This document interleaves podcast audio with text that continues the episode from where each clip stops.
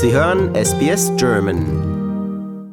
Mit Horror. War also sehr schlimm. Vor allen Dingen die Eröffnung war das Schlimmste gewesen. Da war der Markt über 5% runtergegangen, hat sich aber dann langsam während des Tages wieder ein bisschen erholt und ist am Ende so etwa 4,3% nur runtergegangen. Aber mit diesen 4,3% sind circa fast 100 Milliarden Dollar von der australischen Börse ausgewischt worden.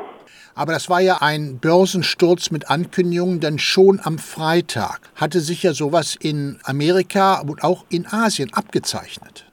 Ja, wir folgen immer den, vor allen Dingen den amerikanischen Märkten, aber ein bisschen auch den asiatischen Märkten. Von daher wusste man das. Nur wenn man das weiß, ist es eben schon zu spät. Wenn man dann die ersten Notierungen, die waren eben dann schon 5, 10 Prozent runter je nachdem, äh, wenn man verkaufen wollte, ist es dann zu spät. Man muss drin oder draus sein, bevor diese großen Entwicklungen in Amerika oder Asien stattfinden. Ja, wenn man nur wüsste, was man tun sollte.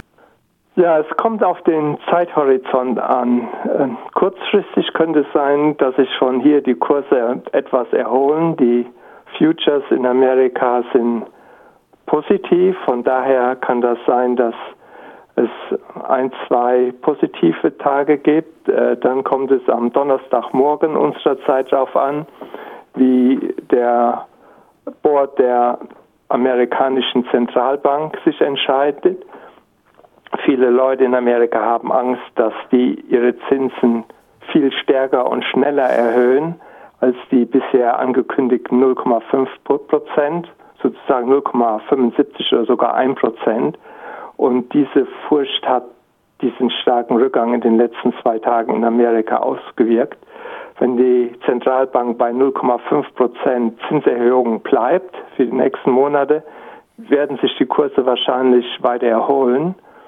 Aber dann, wie wir auch von Mitte Mai bis Anfang Juni hatten, werden wir wahrscheinlich so eine Bear Market Rally haben, die meistens sehr kurz, aber sehr scharf sein können.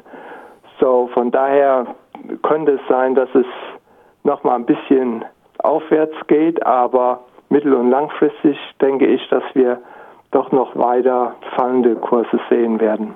Ja, die Inflation ist ja auch überall viel zu hoch.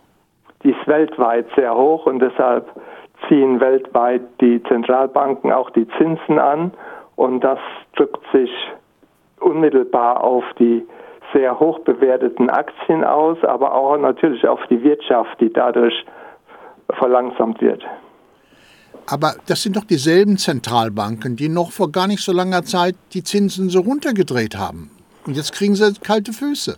Andere Situation. Ja, damals ging es darum, die Weltwirtschaft vor, der, vor dem Zusammenbruch nach Corona zu retten. Und dann die Zinsen sind sehr niedrig geworden. Dann haben die Zentralbanken weltweit sehr, sehr viel Geld gedruckt und die Märkte damit überschwemmt.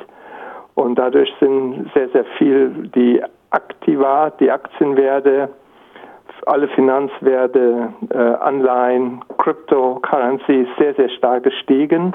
Und jetzt kommt die Normalisierung wieder zugange und da, dann werden diese Finanzwertpapiere im Kurs zurückgehen. Die Banken in Australien haben ja heute sehr stark gelitten, habe ich gesehen. Fast so schlimm wie der Markt. Das sind doch, äh, also wirklich, äh, das sind ja nur Garanten unseres Wohlstandes. Ja, aber die sind sehr, sehr stark vom Hausmarkt, von dem, äh, von dem Grundschuldmarkt in Australien abhängig.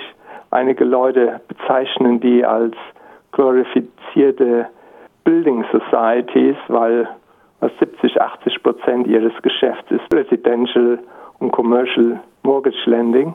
Meinen Sie, wir werden eine Pleitewelle erleben? Viele Ökonomen erwarten, dass die Häuserpreise in Australien 10 bis 15 Prozent oder mehr in den nächsten Monaten oder Jahren fallen können. Was sehr, sehr viel ist, wenn man in Sydney oder Melbourne Durchschnittspreis war was über eine Million Dollar und wenn man dann 10, 15 Prozent davon verliert, macht das natürlich schon einen großen Unterschied für individuelle Leute. Ja, ich habe das noch nie erlebt. Drei Prozent habe ich mal erlebt, vielleicht auch vier Prozent und das ist schon für viele eine Katastrophe. Aber 15 Prozent, das wäre ja nun richtig. Da wären ja sehr, sehr viele Leute sehr überschuldet. Ja, ja, das ist genau das Problem. Und wenn man dann äh, aus irgendwelchen Gründen das Haus verkaufen muss und nach dem australischen System und man hat mehr dafür geborgt, als denn der Hauspreis ist, dann hat man immer noch Schulden, obwohl man dann das Haus nicht mehr hat. Und wenn man die Grundschulden nicht mehr bedienen kann und die Banken sich gezwungen sehen, die Häuser zu verkaufen oder die Wohnungen, dann äh, kann dasselbe passieren, dass man mit Schulden ist und noch nicht mal ein Dach über dem Kopf hat. Meinen Sie, dass, dass eine Rezession ansteht? Davon wird ja auch in Amerika geredet, von der Möglichkeit. Ja, die Wahrscheinlichkeiten für Rezession steigen an. Einige Zahlen, die ich gehört habe, sind jetzt bei 25 bis 30 Prozent. Aber weil wir sehr, sehr viele negative Entwicklungen weltweit haben, denke ich, dass die Wahrscheinlichkeit einer Rezession vielleicht ein bisschen höher ist, aber wir werden bestimmt eine Rezession von Unternehmensgewinnen haben und das spricht darauf hin, dass die Aktienmärkte so mittelfristig weiterhin zurückgehen. Und für morgen, was erwarten Sie für morgen? Weiter die roten Zahlen oder werden die Leute Kaufgelegenheiten nutzen? Ich nehme an, für die nächsten paar Tage könnte es ein bisschen positiver sein, aber das ist wahrscheinlich dann ein Fall, wenn die Kurse sich erholen werden, dass man das wieder benutzen könnte, um zu verkaufen, wenn man noch verkaufen will. Und äh, man über die nächsten Monate wird der Markt wahrscheinlich weiter runtergehen.